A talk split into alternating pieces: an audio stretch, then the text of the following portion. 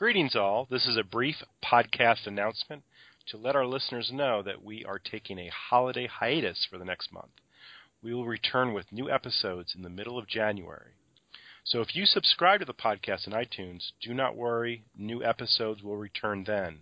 If you listen to us on H Podcasts, then check back in January. Elena, can you tell listeners about the episodes coming after the break? I sure can. Uh, when we return in January, we will interview a review editor and a reviewer about the possibilities of writing a more expansive, even a literary long review.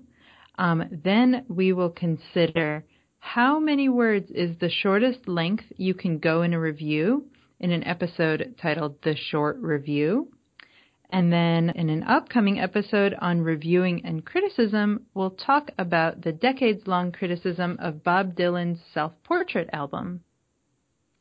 And later on, we'll contemplate the academic reviewing of comic books. And finally, we ask questions we've all been secretly thinking.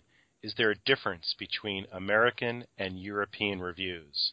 So join us again in mid January to continue this discussion that has been the art of the review.